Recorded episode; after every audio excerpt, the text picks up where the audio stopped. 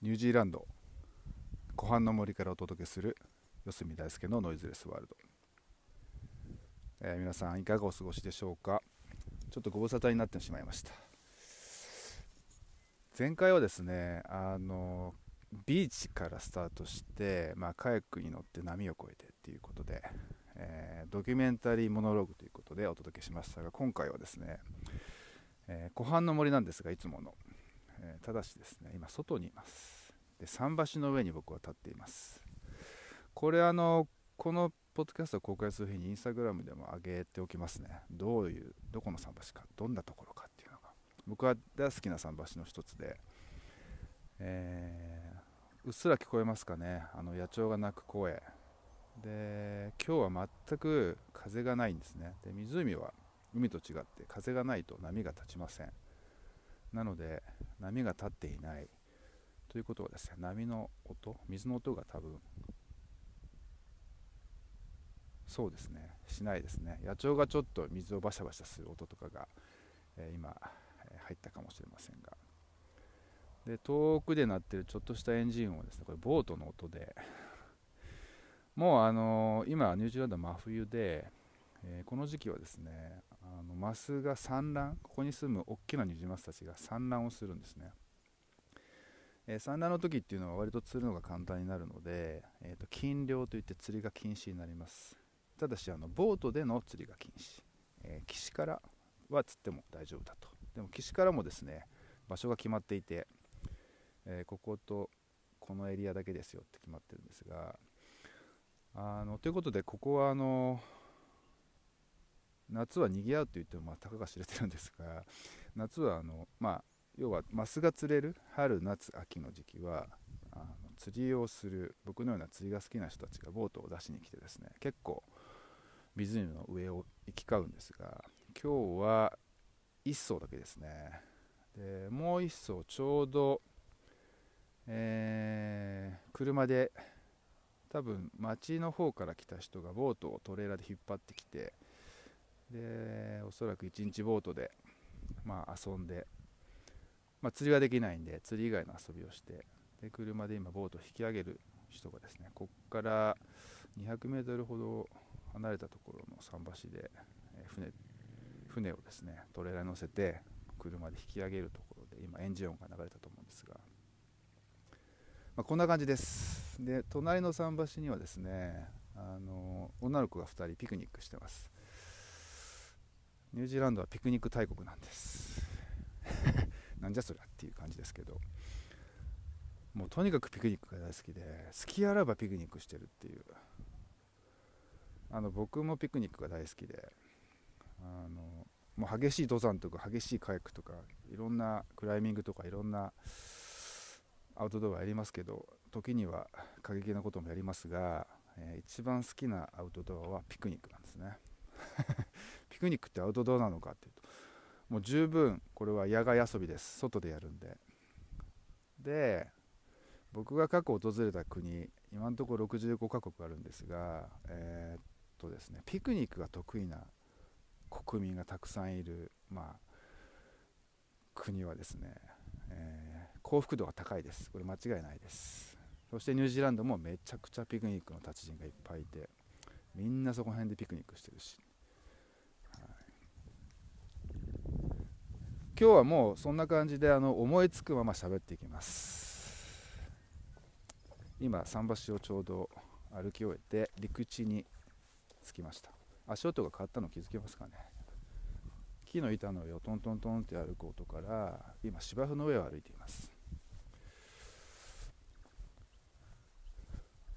いつもの湖畔の森よりとお話しましたが、ここはですね、家からどれぐらいかな、1キロ半ぐらい離れた場所で、僕がほぼ毎日散歩をしたり軽く走ったりする、ルートをですね、今逆に家に戻ってる途中なんですけども、今まで何度か断片的に僕の、ニュージーランドの湖畔の森の生活の話をしてきましたが、ちょっとこの場所がどういうところかっていうのをですね、こうやって散歩しながら、今僕の頭の上を野鳥の群れが駆け抜けてきましたね。多分夕方、彼ら鳥目って言って夜になると見えなくなるので、鳥によってはもうそんなに移動しないんですが、多分寝床の方に向かっていったんじゃないですかね。で、今落ち葉が今足元あって、ちょっと音が聞こえますかね。落ち葉を踏みしめる音がちょっとマイクに入ってるかと思うんですが、ニュージーランドはですね、実は紅葉しないんです。常緑樹といって、常に緑の木と書くんですが、年がら年中グリーンなんですね。で、僕が常緑樹が大好きなんですよ。というのは緑が好きなので、もちろん紅葉って大好きですよ、美しいし。でもなんかずっと緑っていいなと思ってて、エバーグリーンというか常にグリーンで、でもおそらくニュージーランドのその、写真とか映像とか、あとはガイドブック、僕もラブリーグリーンニュージーランドっていうタイトルのガイドブックを発売2年前にしましたが、そこにでも写真で紹介してますが、紅葉する木々がたまに写ってますよね。あれはね、ヨーロッパの方が持ち込んだんですね、昔。最初イギリスの方々がこの島を見つけて移り住んできましたが、やっぱり自分たちの故郷を思い出したいということで、たくさんの木々を持ち込んでですね、大体こう人が住んでいるようなエリア、ここも周りが森、原生林とはいえ、つまり原生林っていうのはニュージーランド固有の森、つまり全部常緑樹の森で 95% 囲まれているとはいえ、 5% ぐらいはですね、もうちょっと少ないかな、 2-3% か、下手したら 1% 以下かもしれませんが、本当に一部森以外の場所に1か所だけちっちゃい集落があって、そこは人が150人ぐらいですかね、住んでるんですけど、そこはやっぱり人がこう開拓したエリアなので、紅葉する持ち込まれた木々が生えてるんですね。先ほどのカサカサという足音は、その人が植えた、公園ですね。僕歩いたの公園の中に人が植えた、紅葉して落ちて、もう紅葉は終わってます、もちろん。常緑樹っていうのが常にグリーンって言いました。じゃあ紅葉する木はどうなるか、冬葉っぱが全部落ちて枝だけになりますよね。その葉っぱの枯れた葉っぱの上を歩いてたんですが、今再びですね、常緑樹の中に戻ってきました。こんな感じでこの散歩道はですね、途中芝生があって公園があるエリアも、含むんですが、半分以上がですね、常緑樹の森の中なんですね。で、今足音の変化分かりますかね。土を踏みしめる音、ちょっとこのマイクがどこまで拾ってくれるかわからないんですが、そうなんです。だからなんか僕、紅葉の時はめちゃくちゃ美しくて大好きです。そして紅葉する木は当然夏はですね、多分今日本は逆に真夏で、真っ盛りだと思いますが、夏の濃いグリーンになります。大好きです。でも何度も言います、ニュージーランドは冬もグリーンなんですね。さあ今ですね、小さな森を抜けてアスファルトの地面に移動してきました。音聞こえますかね。また足音が変わりました。で、アスファルトっていうのはつまりですね、当然今人が150人ぐらい住んでる集落って言いました。そこの湖際をずっと散歩道があってですね、片道5キロぐらいなんですが、歩いてるんですが、道路が当然ありますね。で、家と家をつなぐ、町とこの集落をつなぐ道路があって、たまにそこを車が走ります。先ほども1台、遠くからエンジン音聞こえたと思いますが、見えませんでしたが、車が道を走ってるなって、僕は思いながら喋っていたんですが、はい。で、今ですね、もう一つまた別の桟橋に着きました。足元の深さが多分これ2メートル弱なんですけども、そこがはっきり見えます。でその先ずっとここは一気に深くなるんですが、水深そうですね10メートルぐらいまでそこ見えるんですね、日が当たってると。桟橋側の何本か出てきた、僕の会話の中に出てきたのに気づかれたかと思いますが、ここのまあ集落150人ぐらい住んでますと言いました。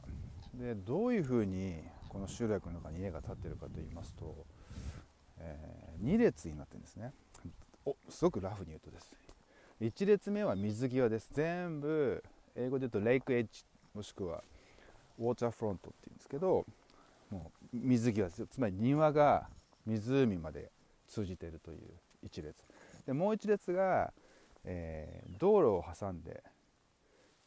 湖から離れた位置にもう一列あるんですね。イメージ分かりますかね。そのレイクエッジの湖側の湖まで庭からアプローチできる1列目と2列目の間に道路があって、でその道路がまあ町まで通じていると、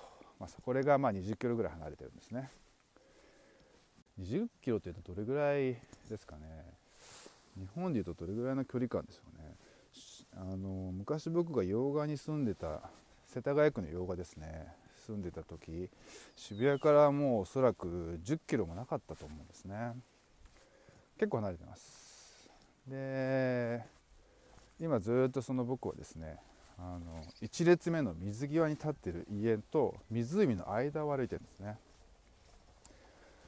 全箇所じゃないんですけど、ニュージーランドってすごいいい国で何がいい国かっていうと、水際っていうのをですね基本的にオープンにするんですね。でもちろん水際まで 100% 周知で誰も入れませんという場所はあります。ただし結構な割合で水際までは所有できなかったり、もしくは所有してるんだけど条件として水際開放しなきゃいけないというルールが結構なところに適用されてまして、うちもそうなんですけど、うちもまさに1列目に家があって、家の庭から湖に直接アクセスできて、もうすぐ到着しますけど、今度はその桟橋、僕の家専用の桟橋っていうのがあって、まあもう湖の庭のように使えるんですけど、本当に湖の際にですね散歩道がついていて、そこはクイーンズチェインと呼ばれてですね、クイーンズってのは要は女王様の場所ですよ、所有物ですよ、つまり誰にも属さないみんなのスペースですよっていう意味なんですけど、そういう考え方があるんですね。これイギリスから持ち込まれた考え方なんですが、そこをねずっと歩けるんですよ。じゃあ人がバンバン来るのかっていうと、まあ基本そんなに全然来なくて、本当にこのちっちゃな集落のご近所さんが、まあ、たまに犬の散歩で来るぐらいの感じで、でも僕にしたら家から直接散歩に出れて、ずっと湖の際を歩けて、片道5キロ往復すれば10キロ、なかなかいい散歩道だし、なかなかいいジョギングルートですよね。しかも人にもあんまり合わないし、ところどころさっき出たようにアスファルトありますが、土だったり芝生だったり、今また枯葉ゾーンに来ましたが枯葉の上だったりを歩けます。今聞こえますかね、野鳥の声。これはファンテイルっていうニュージーランドにしかいない野鳥の鳴き声なんですが、あとトゥイ、なんかゲコゲコってこう綺麗な音、なんかゲコゲコっていうちょっと低い音とすごくハイトーンの鳴き声混ざっている子もいます。これはトゥイっていうんですね。オウムの一種で、僕トゥイっていう鳥の鳴き声が大好きで、あとファンテールっていう最初に説明した野鳥はですね、僕は鳴き声を真似できるんですけど、そうすると寄ってくるんですね。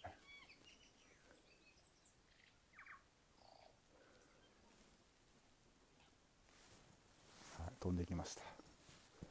で今度また実は僕森の中に戻ってきてます。戻ってきてるというか、また森のゾーンなんですね。再びさっきとはまた違うところでずっと歩き続けてるんで、でこの辺からさらに深くなるんですね。でも深くなったエリアに僕の家があるんですね。僕のインスタとかいろんな記事で写真、どんな場所に住んでるかって写真を公開してるんで見てもらえれば分かるんですが、森の生活っていうとなんか森の生活ってヘンリー・デイビッド・ソローって言って昔アメリカでね、もう多分100年以上前だと思うんです。確か120年とかな。僕数字弱いんで間違ってたらごめんなさい。それぐらい昔、有名な自然派の作家が森の中の湖のほとりで暮らして、その生活から得たインスピレーションを一つの本にしてる有名な、もうすごく有名な皆さんご存知かと思いますが、僕は彼の本が好きで学生の頃読んで、森の生活ってこう現代版の森の生活っていう話をしてるんですけど、そうするとちょっと大げさじゃないですけど、すみません、森の生活ヘンリー・デイビッド・ソロみたいなそんなことやってないでしょうってよく思われるんですけど、当時と違うのはインターネットが当時はなくて、そして電気も彼が住んでいる場所まで行ってなくて、水道もなくて、でうちはですねネットが来ます。そして電気も来ます。しょっちゅう停電するんですが、ただ水道はない。で彼と同じく畑で野菜を育ててると。で彼と違うのは僕は釣りが得意なので、タンパク源は魚ですと、自分で釣った魚ですと。ちなみに僕ニュージーランドに移住して10年経つんですが、魚を一度も買ったことがありません。魚は自給率 100% ですね。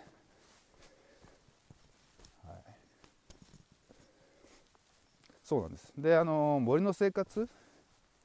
ヘンリー・デイビッド・ソロの森の生活、読んでない人は森の中で暮らしてたんだなぐらいですけど、実は彼も湖のほとりだったんですね。ただ時代も違うし、そういったこうインフラも全然違う、もう全然僕の方が緩い現代的な暮らしができてるんですけども、本当に周りが森で、ここに来た友達はなんか大ちゃんってよく呼ばれるんです。大ちゃん森の生活って多分デイビッド・ソローにちなんでこうなんか面白おかしくつけてるんだろうなと思ったけど、本当に森の中だねってびっくりされるんですがそうなんです。今さらに森が深くなってきたんです。こことかですね、普通日本だとこれぐらいの原生林の中歩こうと思うと東京から車で2時間走り、そこから歩いて1時間ぐらい行かないとたどり着けないぐらいの原生林がうちの庭からここまで多分5分ぐらいなんですね。だいぶ家に近づいてきました。あると。で原生林ってよく僕言うんですけど、何なんだそれはと。僕原生林が大好きです。原生林フェチなんですよ。原生林っていうのは皆さんご存知ですよね。この番組でもちらっと解説したことがあったかと思います。人が一度も手をつけたことのない森ですね。開発の手を逃れた森です。人工林、人が作った森ですね。全くこれはもう違う生き物と言っていいぐらいの存在です。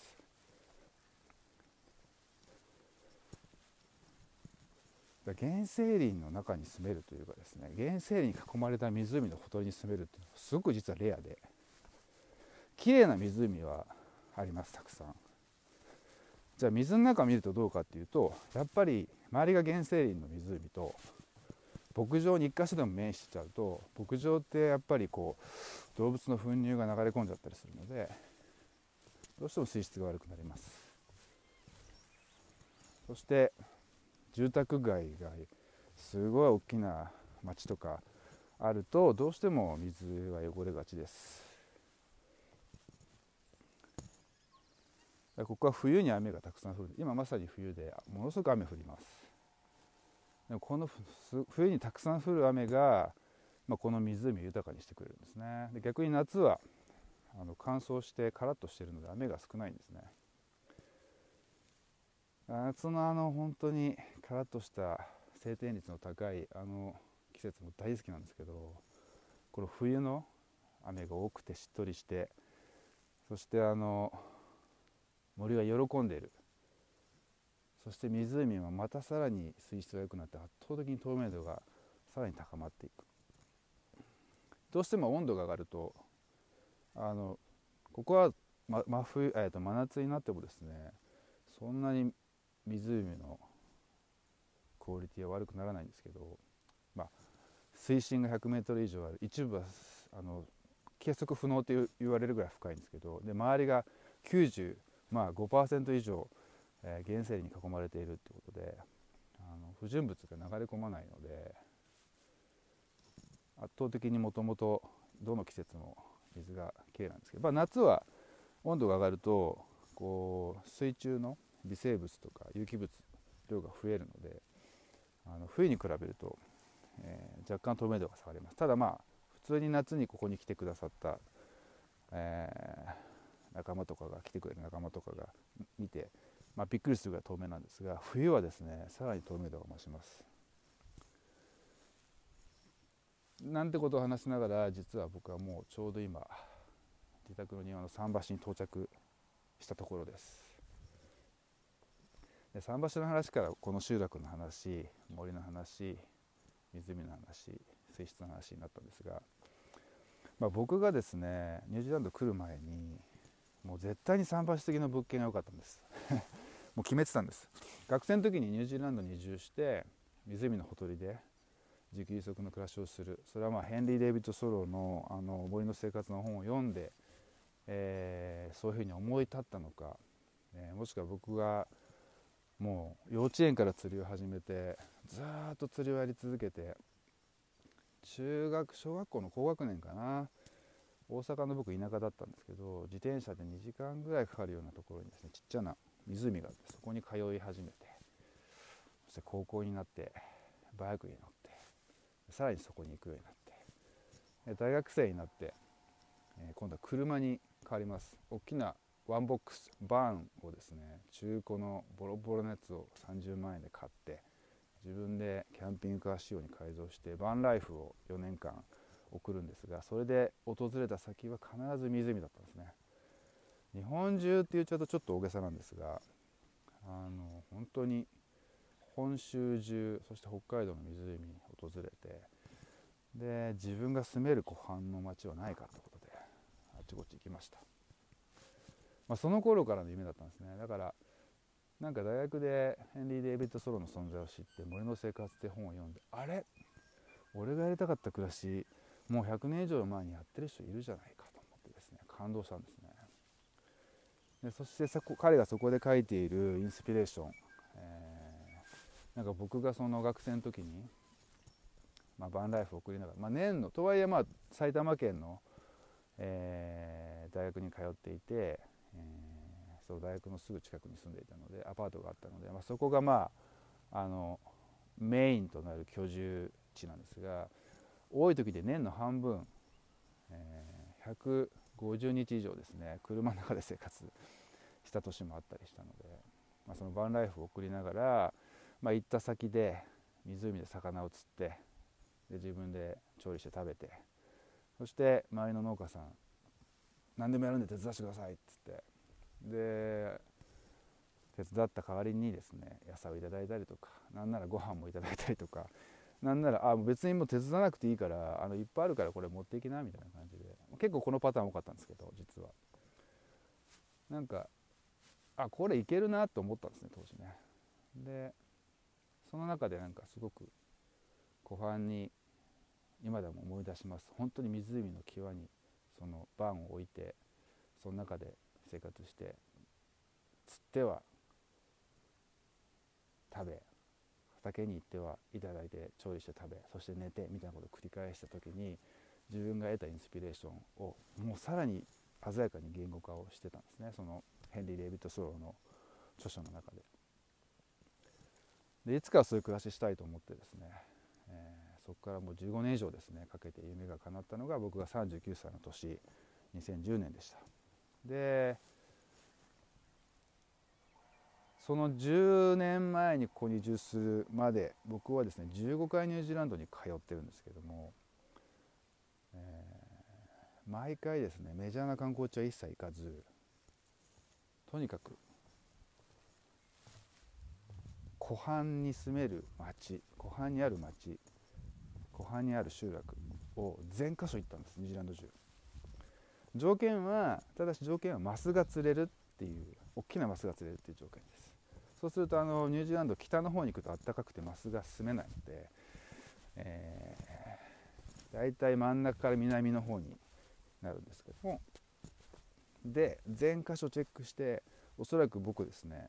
湖畔の物件は300、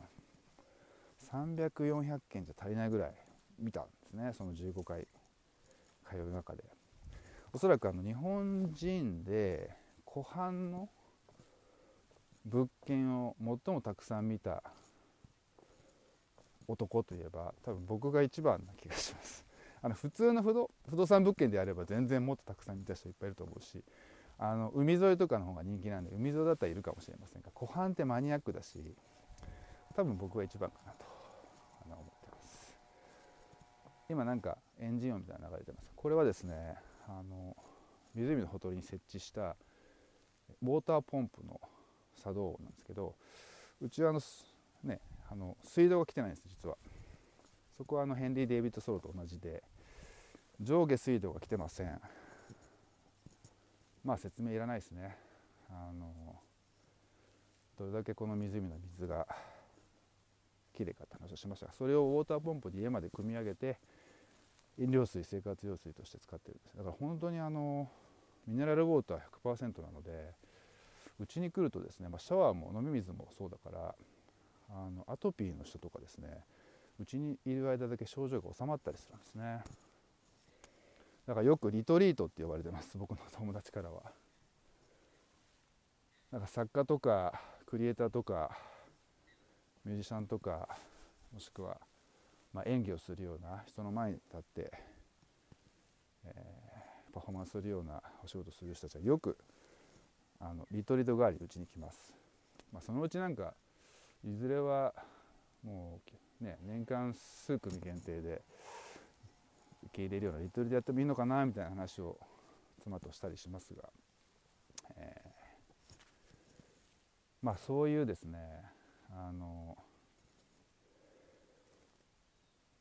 ネットは来てる、電気は来てる、でも水はそういう形で自給していると。でちなみに下水どうしてるかというとですね、バイオ式のですねタンクを下に設置してまして、その中に微生物がいっぱいいるんですね。その子たちが分解をしてきれいにしたものを、湖の方に、行かないような形で、森に一回かなりきれいになった水ですけど、それを一度森の方に戻して、浄化させてるという、仕組みをとってます。はい、今実はですね、桟橋からですね、階段に移動してですね、階段というのはうちの家がですね、ちょっと崖のですね、崖っていうほどでもないんですけど、ちょっと高台の上に立っていて、でそこから湖を見下ろすような形なんですけど、その桟橋っていうのは水際にあるので、そこからこうトントントントン歩いて、今その階段を上って、この階段がまた森の中を抜けるんですが、そして、家の今麓ぐらいまで来てます。高さでいうとどれぐらいかな、ビルの5階分ぐらいかな、上がるのは。はい、ということで、そ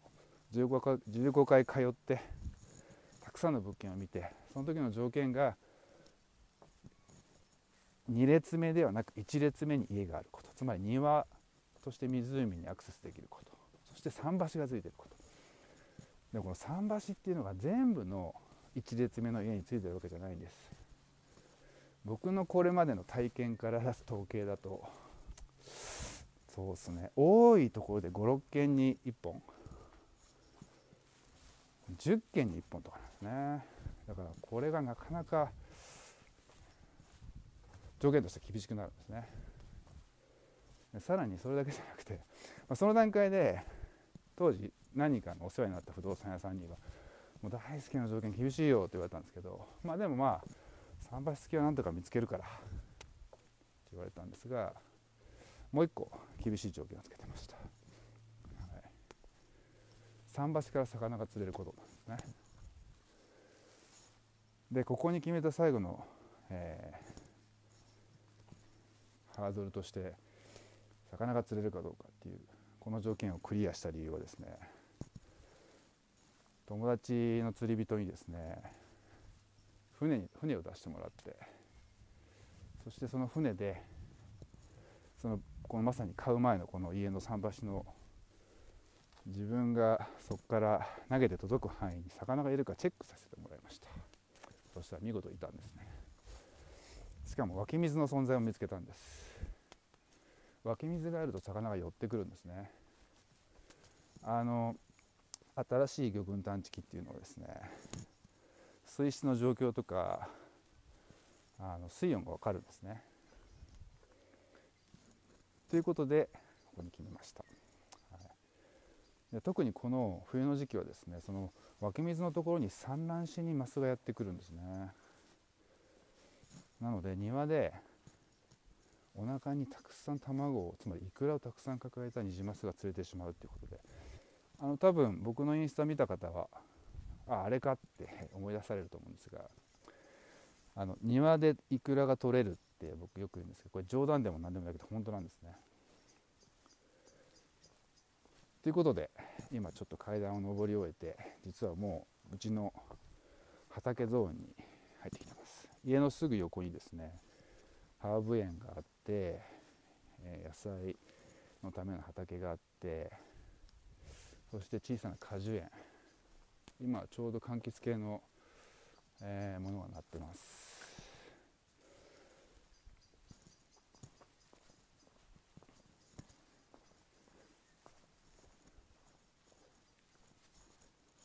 そして野鳥が鳴いてます。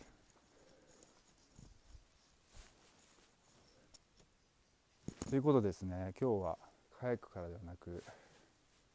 ちの湖畔をですね散歩しながら7回目のポッドキャストをお送りしました。前回よりはマシかもしれませんが、ちょっとした干渉音とか聞こえづらい部分とかあったかと思いますが、またこんな感じで、ドキュメンタリーモノローグ、違うシチュエーションでまた撮りたいと思います。今回も最後まで聞いていただきましてありがとうございました。それではまた次回お会いするのを楽しみにしています。